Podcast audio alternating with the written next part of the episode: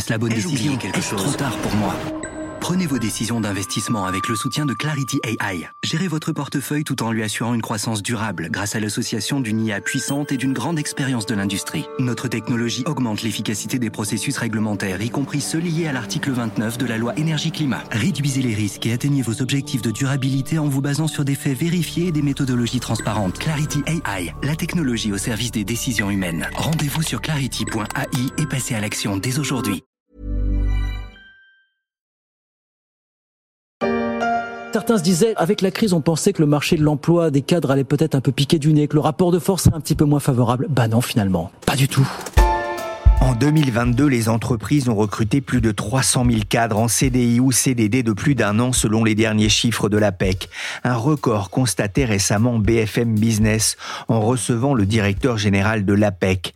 Les cadres s'arrachent, notamment dès la sortie de l'école, un dynamisme qui explique aussi la bonne tenue du marché de l'emploi et la baisse du taux de chômage, malgré les vents contraires qui freinent l'économie. Et le phénomène pourrait bien encore s'accentuer en deux mille vingt-trois. Pour beaucoup d'entreprises, le cadre va rester une ressource rare à attirer, mais aussi à conserver.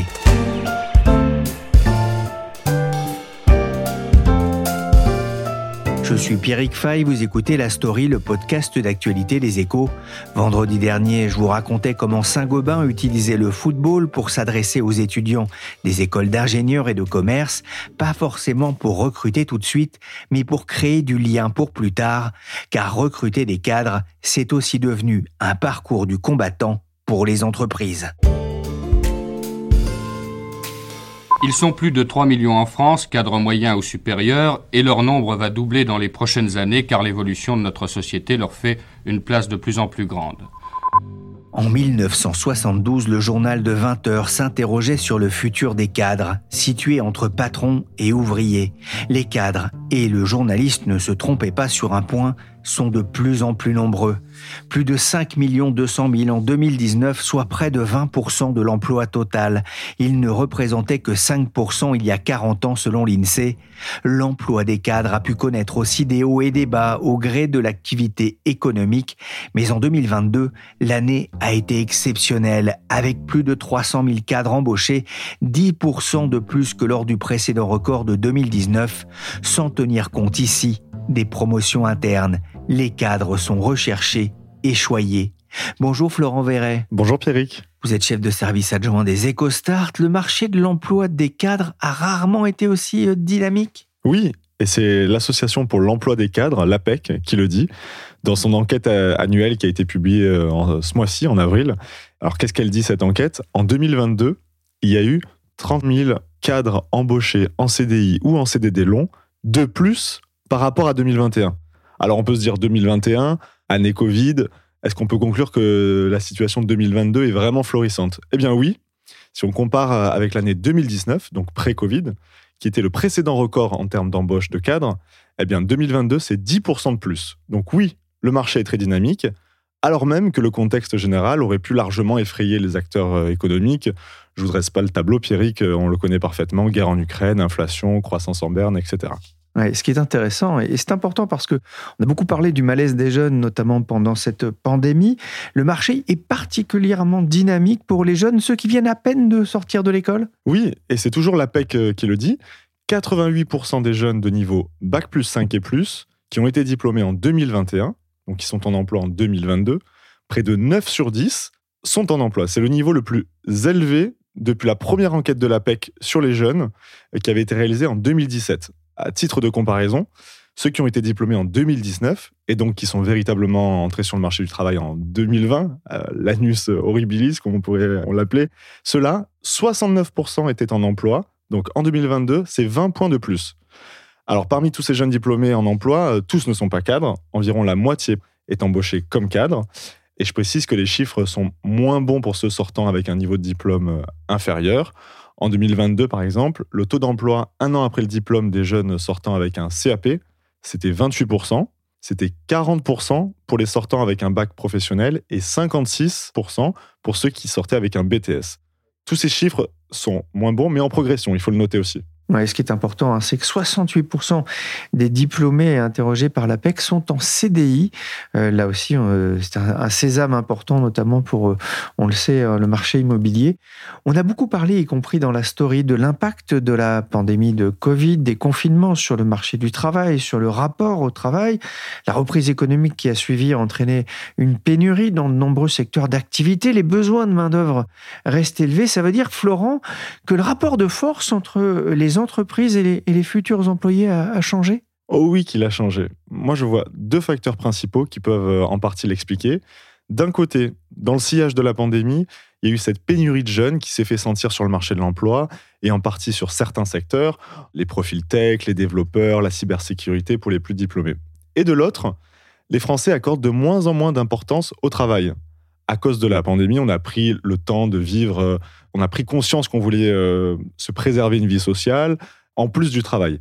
Mais ce n'est pas seulement à cause de la pandémie, c'est un phénomène plus ancien. Moi, je voudrais euh, invoquer une, une autre étude. C'est une étude réalisée par l'I F O P pour la Fondation Jean Jaurès sur l'importance accordée au travail par les Français. Et c'est assez stupéfiant. En mille neuf cent quatre-vingt-dix, soixante pour cent des Français considéraient le travail comme très important. En deux mille vingt et un, c'est vingt-quatre pour cent. En deux mille vingt-deux, c'est vingt et un pour cent. soixante pour cent en mille neuf cent quatre-vingt-dix, vingt et un pour cent en deux mille vingt-deux. Donc si je résume, il y a un vivier de candidats qui se rétrécit, et dans ce vivier, des candidats qui semblent moins motivés à se vouer corps et âme au travail. Et donc une des conséquences, c'est l'augmentation des salaires pour les jeunes diplômés. Et là, l'A P E C l'a, l'a aussi mesuré. Le salaire annuel médian, il a augmenté de deux mille euros bruts par an entre deux mille vingt et un et deux mille vingt-deux.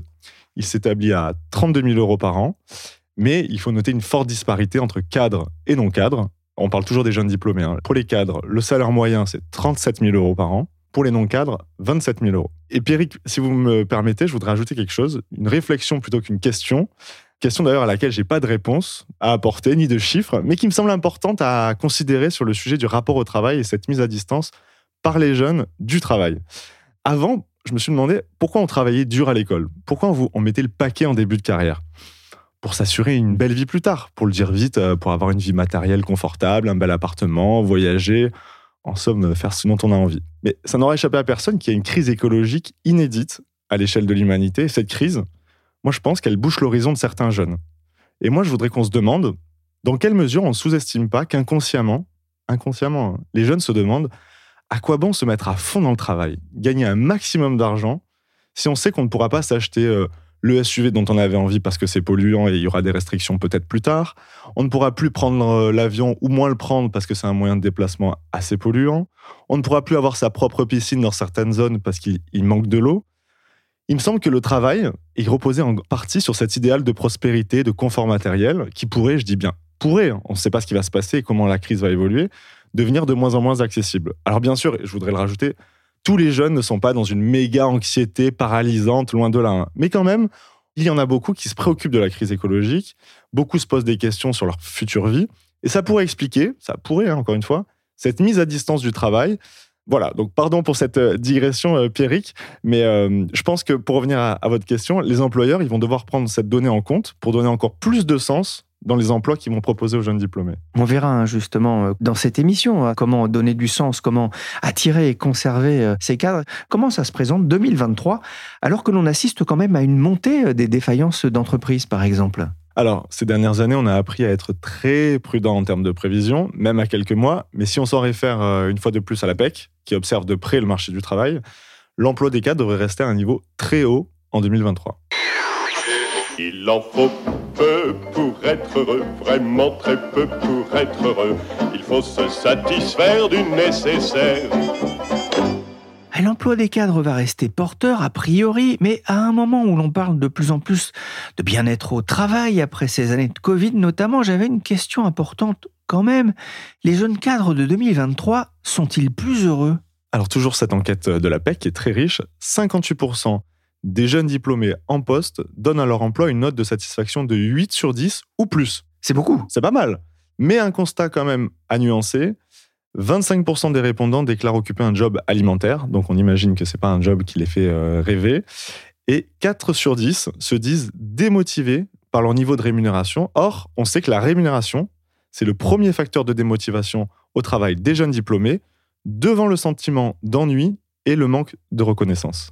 Un jour, j'ai fait un, un truc à ne pas faire, j'ai demandé une augmentation qui m'a été refusée. Voilà. Le lendemain, au lieu d'arriver à neuf heures, je suis arrivé à onze heures.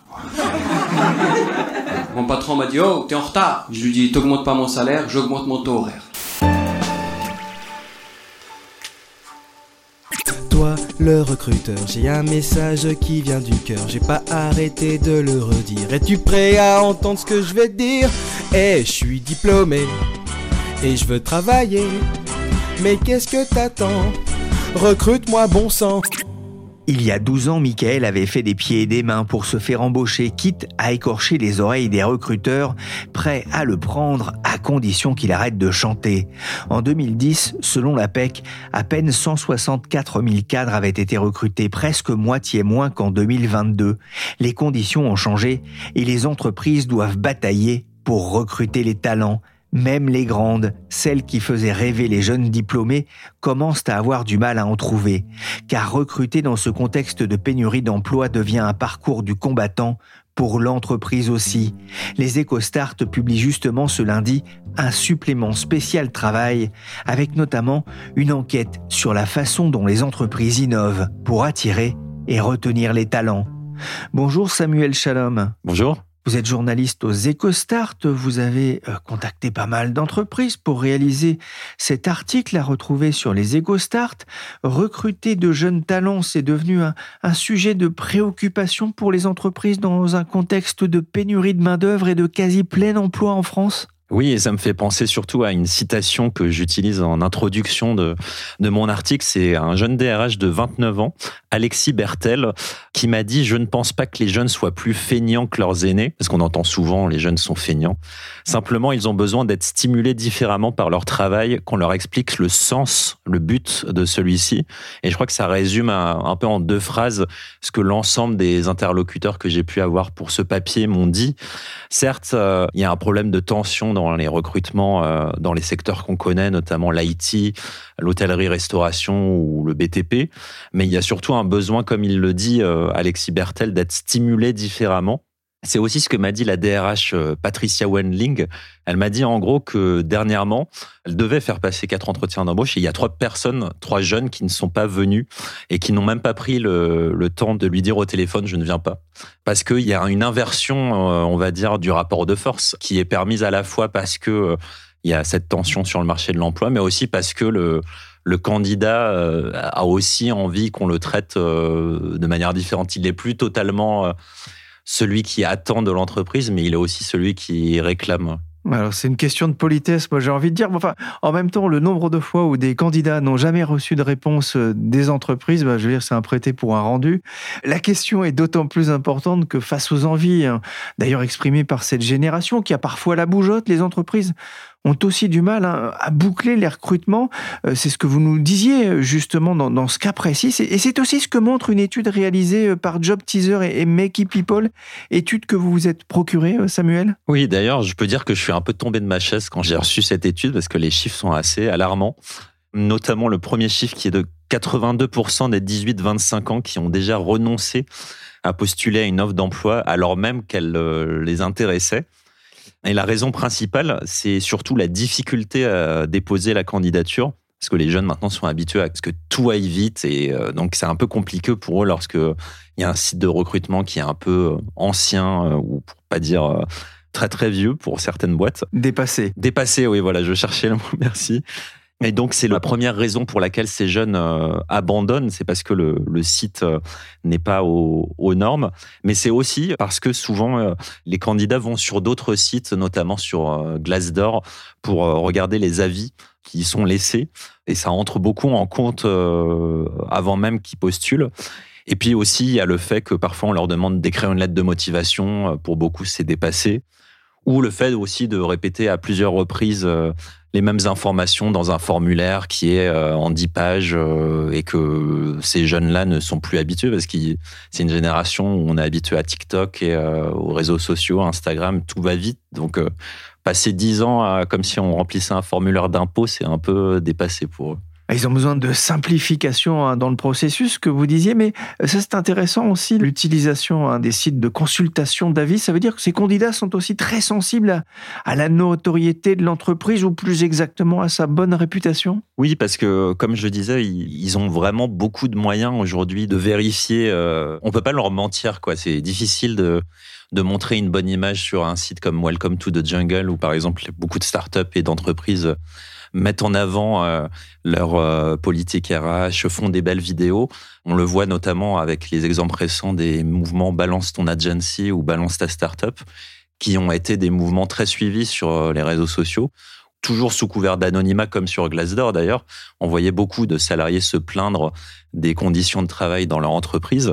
Et ça, les jeunes ont ce réflexe-là, en tout cas, soit d'aller sur ces sites-là, euh, sur ces mouvements-là, qui sont des hashtags sur les réseaux sociaux, mais aussi euh, de se renseigner lorsqu'ils ont un ami, une amie, euh, un ami d'amis qui bosse dans une boîte. Ils vont vraiment les questionner jusqu'au bout, mais... Euh, Est-ce que vraiment l'ambiance est bonne? Est-ce que le manager va me laisser partir si besoin plus tôt, quand j'en ai besoin, si je dois aller chercher mon enfant, si j'ai des enfants, si je dois un, un rendez-vous chez le médecin? Voilà, ils vont prendre toutes les informations qu'ils peuvent en, en amont. Donc, c'est, je dirais que l'entreprise ne peut plus mentir sur ces conditions. Ouais. Ah, il y a ceux qui ne postulent même pas, vous le disiez, et il y a ceux qui franchissent quand même le premier pas, hein, si l'offre les intéresse. Mais Samuel, ce que montre aussi cette étude, c'est que là aussi, certains se, se perdent en chemin. Oui, et il y a un autre chiffre. Là, je pense que c'est le chiffre qui m'a le plus interpellé. C'est soixante-dix pour cent des dix-huit à vingt-cinq ans qui ont déjà abandonné leur candidature en pleine phase de recrutement. Ça veut dire qu'ils ont commencé à...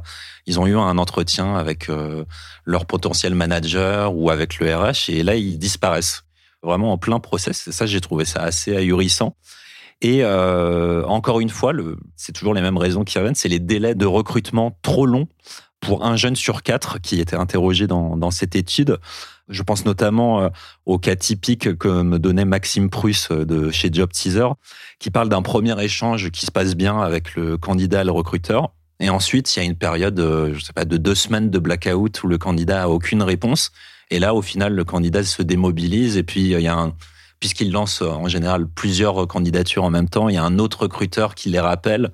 Et ils vont pas prendre la peine ensuite euh, de redonner des nouvelles à l'autre si on leur a laissé trop de temps entre euh, le, le premier entretien et le deuxième. Donc ça, c'est un, un vrai souci, et les entreprises euh, l'ont bien compris et ont tout intérêt aussi à diminuer les délais entre chaque euh, entretien pendant le process de recrutement. Ça veut dire aussi que pour s'adresser à cette génération, pour les recruter, les entreprises vont devoir modifier leurs pratiques, quitte à être peut-être plus malignes, faire preuve de plus d'originalité. Oui, bah en termes d'imagination, pour le coup, il y a pas mal d'exemples d'entreprises qui ont rivalisé de, d'imagination. Je pense notamment l'an dernier à Carrefour, qui a expérimenté une session de recrutement dans l'univers virtuel du métavers. Bon, il est un peu passé de mode aujourd'hui parce qu'on parle plus d'intelligence artificielle, mais en moins, c'était une, une manière d'essayer d'aller draguer les, les jeunes. Je pense aussi à un réseau d'agences immobilières qui a eu l'idée de faire connaître les métiers du secteur avec de courtes vidéos sur TikTok qui cumulent quand même jusqu'à plusieurs millions de vues, comme quoi ça marche. Mais la palme de l'originalité, elle revient sans doute à, à Volkswagen. Son idée, ça a été d'envoyer des voitures de la marque à réviser chez des garages automobiles concurrents, en y laissant des messages à destination des garagistes pour les inciter à venir travailler chez eux. Donc, essayer d'aller piquer à la concurrence euh, des salariés qui bossent ailleurs. Mais néanmoins, ce que montrent euh, à la fois les chiffres, mais aussi un peu tous les, les experts que j'ai rencontrés, c'est que ce n'est pas forcément l'originalité qui va changer la donne, c'est plutôt euh, revenir un peu aux fondamentaux. L'originalité, c'est quand même pas la manière euh, qui va convaincre les jeunes euh, de venir dans les boîtes. Bonjour madame, je suis David de l'agence Orpi. Est-ce que vous connaissez des maisons qui sont à vendre ? Euh, non. Et la vôtre, elle n'est pas à vendre ? Non, désolé, non, regardez, je suis en train de faire des peinture. Parce que vous allez nous la vendre ? Et non. À l'une des vidéos TikTok d'Orpi qui a bien marché, David contre Agathe dans la jungle immobilière. Recruter, c'est une chose, mais les conserver, c'est encore mieux. Et Samuel, ça passe d'abord par une intégration réussie. Oui, et cela avant même le début du contrat. C'est ce qu'on appelle un pré-boarding. Ça veut dire que avant le premier jour dans l'entreprise, la nouvelle recrue qui a souvent un temps de latence de un à trois mois avant d'arriver dans la boîte, va rencontrer ses collègues pendant un after-work ou bénéficier aussi d'un parrain dans l'entreprise, un buddy, un copain qui va l'accompagner et lui donner envie de mieux connaître la boîte. C'est notamment ce que fait le cabinet de conseil Fingan, mais pour d'autres entreprises, bien intégrées, ça va passer par montrer sa confiance dès le départ envers le salarié. Et montrer sa confiance, ça peut être supprimer carrément la période d'essai. C'est ce qu'a fait le géant du secteur de l'eau, S O R, qui le pratique pour l'ensemble de ses recrutements. Et ça permet de montrer qu'on veut fidéliser, on est serein vis-à-vis du, du recrutement. Et ça peut aussi rassurer pas mal de candidats qui ont besoin parfois de ne pas avoir cette période d'essai, notamment pour trouver un logement, sachant que la période d'essai, pour pas mal de propriétaires, les refroidit. Mais il euh, n'y a pas que ça. Ça passe aussi par des bureaux agréables, parce qu'on a envie aussi d'être dans de bonnes conditions au travail. Bon, il y a tout un tas de services euh, que l'on voit apparaître dans pas mal d'entreprises. Ça peut aller de l'ostéopathe jusqu'au pressing, en passant par la crèche ou la cafétéria gratuite. Souvent dans les boîtes de la tech, d'ailleurs, c'est cafétéria gratuite. Mais il y a des idées plus originales que j'ai un peu pu creuser, notamment, je pense euh, à M D deux G, qui est un groupe spécialisé dans l'immobilier. Ils permettent à leurs salariés de venir avec leurs chiens et leurs chats. D'ailleurs, je vous invite à bientôt à voir sur TikTok euh, des Échos Start euh, la vidéo qu'a fait ma collègue Faustine, où on voit justement ces salariés avec les chiens et chats chez M D deux G. Bon, il faut quand même que l'ensemble des salariés soient d'accord, parce que certains sont allergiques aux chats, certains sont allergiques aux chiens. Donc, on leur demande quand même leur avis avant. Mais ce qui est rigolo, c'est que les, certaines salles de réunion étaient renommées avec le nom de, de l'animal de compagnie de tel ou tel collègue. Donc, c'est sympa. Et puis, euh, je voudrais terminer sur euh, des initiatives que je trouve assez cool aussi. C'est notamment aussi chez My Little Paris, un format à la TEDx où chaque euh, salarié, là c'est carrément dans un théâtre qui loue en plein cœur de Paris, euh, va euh, faire un format TEDx, donc ça veut dire quinze minutes sur un sujet précis, souvent un sujet qui les passionne, et le présenter à, à l'ensemble des salariés. C'est une manière de motiver aussi différemment les équipes et apparemment qui connaît un succès fou en interne. Tant qu'on ne me demande pas, moi, de chanter, hein, par exemple, comme on le fait lorsqu'on arrive dans une équipe de foot. Mais Samuel, on parlait hein, de, de conserver, effectivement, avec ces petites attentions ou cette ambiance qu'on crée dans le monde du travail. Mais là, là, on va le dire quand même, la question financière, elle reste quand même prépondérante pour conserver les salariés. Oui, puisque le travail, c'est aussi remplir son frigo à la fin du mois. Donc, le salaire reste un, un des principaux leviers. C'est même le premier critère vérifié par les dix-huit trente ans avant de rejoindre une entreprise. Ça peut paraître bizarre quand on a l'image aussi de cette génération qui, en recherche de sens, elle n'oublie pas non plus le, l'aspect financier. Mais le problème, c'est qu'il y a encore peu d'entreprises qui affichent le niveau de rémunération dans leurs offres d'emploi. Il y a à peu près trente pour cent des, des recruteurs qui l'indiquent systématiquement, d'après une, une récente étude. Mais pour se différencier, certaines misent sur la transparence dès le départ. Je pense notamment à la start-up dans l'immobilier Zephyr, qui a par exemple développé son propre calculateur de salaire, qui a un outil qui vous permet, en fonction de votre expérience et du poste occupé, de savoir à peu près le niveau de rémunération que vous pouvez demander en entretien. Mais bien évidemment, il n'y a pas que le, le salaire dans la vie. Les études nous montrent toutes que les jeunes actifs sont aussi en recherche de plus de flexibilité. Notamment, il y a tout ce débat actuellement avec la semaine de quatre jours. Bon, on est encore loin euh, d'une semaine de quatre jours dans toutes les entreprises, même si ça a été testé avec succès en Grande-Bretagne notamment. Il y a un seul vrai précurseur euh, qui s'appelle L D L C dans la région lyonnaise et qui le pratique depuis longtemps. Mais quand même, on le voit apparaître de plus en plus dans certaines T P E et P M E, dans certaines startups. Mais aussi, euh, il faut le dire, depuis l'an dernier, il y a quand même certaines grandes entreprises qui commencent à s'y mettre. Je pense notamment aux géants du conseil Accenture qui donnent la possibilité à ses salariés de travailler sur quatre jours, quatre jours et demi ou cinq. Bon, là, sans réduction du temps de travail, ça veut dire qu'il faut faire la même chose, mais en gardant la, la même paie. Donc, ça veut dire quand même qu'au sein même de grandes entreprises, ça commence à bouger. Et puis sinon, au-delà de la semaine de quatre jours, il peut y avoir aussi le fait de outre le télétravail qui s'est imposé dans toutes les boîtes depuis le Covid, le fait de permettre de télétravailler depuis l'étranger, ça, ça existe dans pas mal de grosses boîtes. Par exemple, vingt jours chez Google, trente jours chez Renault ou encore quarante chez Mano Mano, qui est ce site spécialisé dans le bricolage et le jardinage. Et puis, dernière chose que je voudrais citer, parce que ça commence pas mal aussi à se développer plutôt dans le monde des startups, c'est le travail asynchrone. En gros, ça veut dire je peux travailler très tôt le matin ou très tard le soir, mais ce qui implique que tous les échanges se fassent par écrit et qu'on n'attende pas que son collègue ou son manager réponde dans la minute, puisque tout le monde peut travailler à n'importe quel moment, on peut prendre une pause en plein milieu de journée. Ça se développe notamment chez l'éditeur de logiciels Access First. Et j'ai eu l'impression dans les, les retours que j'ai eu des différents interlocuteurs que j'ai pu avoir au téléphone que c'est une bonne manière pour ceux qui ne sont pas du matin ou qui sont plutôt du soir de travailler différemment. Merci Samuel Chalom. Les entreprises qui bougent aussi pour faciliter le travail des jeunes parents. Pour en savoir plus, je vous renvoie vers le supplément Échos Start des Échos à retrouver aussi sur Internet. Merci aussi à Florent Vairet, chef du service adjoint des Échos Start. Cet épisode de La Story a été réalisé par Willy Gann, chargé de production et d'édition Michel Varnet.